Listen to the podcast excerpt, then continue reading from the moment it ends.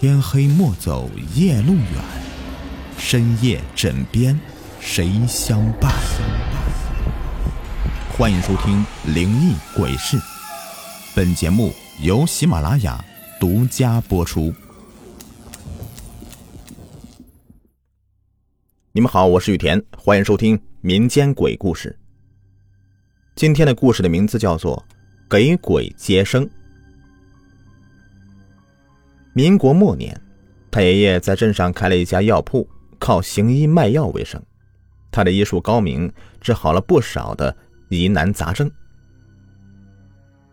有天晚上，天黑的要命，屋外是伸手不见五指。太爷爷锁好药铺的门，上炕刚躺下，就听到有人咚咚咚的砸门。他是急忙披上衣服，打开门一看，原来是大张村的孙权。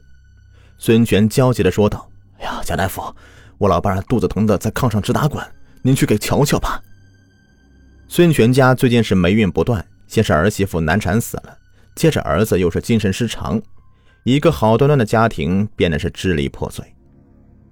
他爷爷叹了一口气，动了恻隐之心，回屋里背了药箱，就跟着孙权出了门。太爷爷来到孙权家里。给他老伴儿把了脉，却发现他什么病都没有。孙权惊讶的说道：“哎呀，刚才他还疼得直叫唤呢，咋说好就好了呢？”孙权老伴儿从炕上爬起来，摸着脑门子对太爷爷说道：“啊，真是奇怪，刚才你们进门的时候，我的肚子还疼痛难忍，现在竟然一点事也没有了。”太爷爷站起身来。在他们屋里面转了一圈，悠悠的说道：“你们家里好像有什么不干净的东西在作怪呀？”孙权和老伴一起吃惊的问道：“什么不干净的东西啊？”太爷爷想了想，回答：“我也搞不清楚，你们明天还是请个专业的人士过来看看吧。”其实。太爷爷不仅会看病，还会占卜、算卦、驱邪，只不过他很少外露，也很少用这些本事。在他眼里，鬼也好，怪也好，和人一样都挺不容易的，所以除非是情况特殊，不然他绝不会为难他们。刚才在给孙权老伴把脉的时候，太爷爷就看到炕下站一个年轻女人，那个女人用幽怨的眼神看着他。太爷爷不动声色的摆摆手，示意他赶紧走。那个女人对太爷爷说道：“你放心吧，我只是惩罚一下他而已，绝不会害他的。若想害他，他这会儿早就没命了。”说完，给太爷爷鞠了一个躬，头也不回的走了。那个女人呐，只有太爷爷能看到，她的话也只有太爷爷能听到。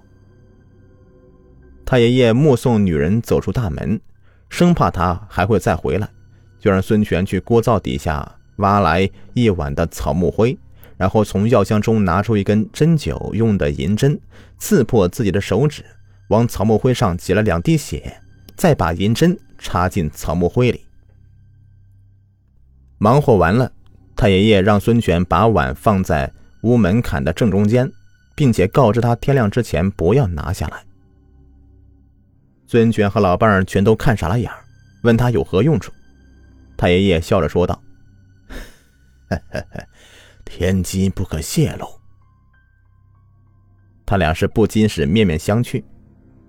没想到医术高明的贾大夫竟然还有这等本事。太爷爷又同他们俩闲扯一会儿，就挎上药箱告辞回家了。孙权是见天黑如墨，说啥也要送他回去。太爷爷怕他回来路上遇到麻烦，就没同意。太爷爷出了村子，一边哼着小曲儿，一边往回走。走了大约有一袋烟的功夫，太爷爷走近路，来到了一片乱土岗子上。这片乱土岗子曾是一座寺院，叫草寺，据说香火十分旺盛。后来不知什么原因。草寺夜里面起了一场大火，许多和尚没有逃出来，被活活的烧死在里面。后来，这里就成了乱葬岗。那些因为上吊、喝药、投河屈死以后进不了祖坟的，通通被埋在这里。人们嫌这里面阴森恐怖，大白天的都没有人愿意从这里走。太爷爷昂首阔步的往前走。这时候，一个被浓云遮盖的月亮突然是露出了半个脑袋。微弱的月光下，一个个影影绰绰的坟头出现在太爷爷眼前。秋风四起，吹得荒草丛瑟瑟作响。几只刺猬从太爷爷身边滋溜滋溜的跑过去。远处树上有几只夜猫子争先恐后的叫着，凄惨的叫声令人毛骨悚然。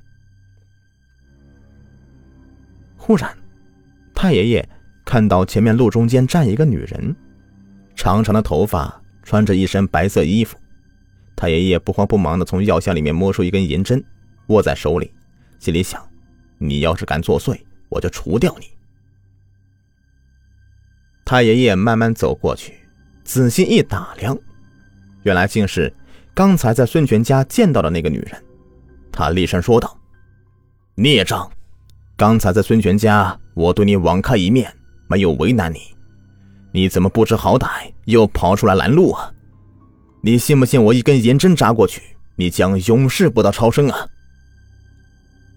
那个女人向太爷爷鞠了一躬，捂着肚子痛苦的说道：“贾大夫，我拦下你并没有恶意，只想求你帮个忙，帮我把肚子里的孩子生下来吧，可疼死我了。”太爷爷皱着眉头说：“我只会给人接生，我可不会给鬼接生啊！你还是另找高人吧。”那女人见状，跪在地上恳求道：“你发发慈悲吧！”可怜可怜我吧，我我真的受不了了。太爷爷见状，只好死马当活马医了。他打开药箱，拿出银针，在那女人的几个穴位上面扎下去，没想到还真管用了。不一会儿，那女人就生下一个孩子，当然，那个孩子是个死婴。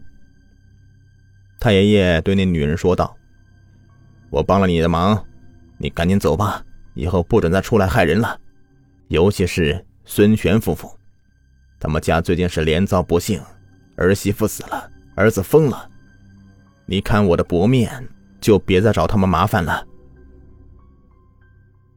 那女人站起身来，将死婴抱在怀里，向太爷爷说了一声谢谢，然后头也不回的钻进路旁的坟堆里。太爷爷将银针擦拭好，重新的装进药箱里，然后也回了家。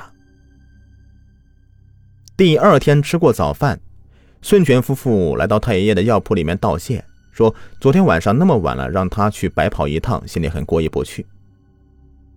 胡乱寒暄一番，孙权夫妇便起身告辞。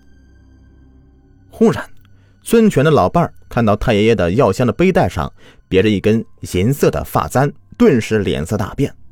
他急忙走过去，取下发簪，仔细打量着，然后问起太爷爷。贾大夫，这根发簪你是从哪里得来的？太爷爷一下被问愣住了，好久才回答道：“我也不知道啊。昨天晚上我去找你们家的时候还没有。从你们家回来的时候，我就把药箱搁桌上了，再也没有动过。怎么？难道你认识这发簪？”孙权叹了一口气，说道：“哎呀，不瞒你说呀。”这只发簪是我那死去的儿媳妇的。太爷爷听了，心里一惊，难道昨天晚上遇到那个女鬼是孙权的儿媳妇？他让孙权描述一下他儿媳妇的特征。孙权仔细说了，太爷爷一核对，没错，那就是孙权的儿媳妇。太爷爷让他们两个坐下，然后为他们讲述了昨天晚上半路为他们儿媳妇接生的事情。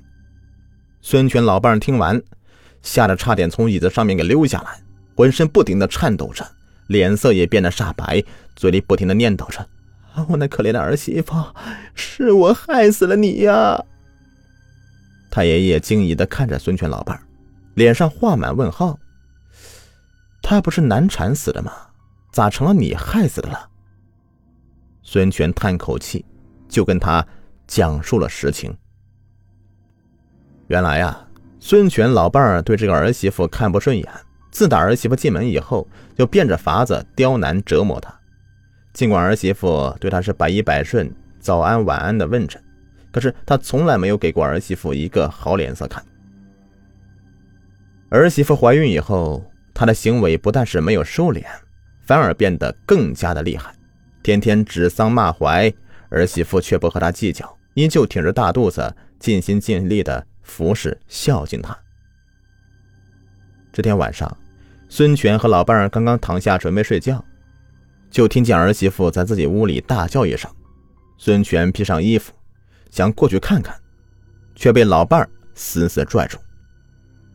老伴黑着脸骂他：“黑不隆冬的，你往儿媳妇屋里跑什么呀？老不正经！”孙权诺诺的说道：“儿子不在家，这儿媳妇是不是要生了呀？没人管怎么能行啊？”老伴凶巴巴的说道：“谁说要生了？这才九个月呀，还差一个月嘞！你急什么？不要脸的老东西！”孙权被臊的是满脸通红，只好躺下睡了。第二天上午，孙权见儿媳妇一直从屋里没有出来，敲门也不吭声，就撞开门进去，发现儿媳妇躺在地上，早已是气绝身亡，下身流满了血，估计是难产而死。孙权是痛心疾首，真想上去抽老伴几个大嘴巴子，可老伴不但不悲伤，反而是面露喜色。他一边安排人去儿媳妇娘家报丧。一边派人到乱坟岗子上面挖坟。儿媳妇爹娘赶过来，知道女儿是难产而死，也没有深究，大哭一场。见了女儿最后一面，就同意把女儿给埋了。孙权老泪纵横的讲述完，冲老伴儿训斥道：“都赖你这个狼心狗肺的老婆子！要不是你，儿媳妇也死不了。你说你有多恨她吧？”他下葬，你连副薄板棺材都不给，只裹了一张席子，打发他。太爷爷明白了事情的原委，对孙权老伴说道：“你知道昨天晚上你为啥肚子疼吗？那是你儿媳妇在惩罚你。她要是狠下心来要你命的话，你的命早就没了。可她没有那么做，就因为她还当你是她的婆婆呀。”一席话，说的孙权老伴儿低下头，他沉默良久，才对孙权说道：“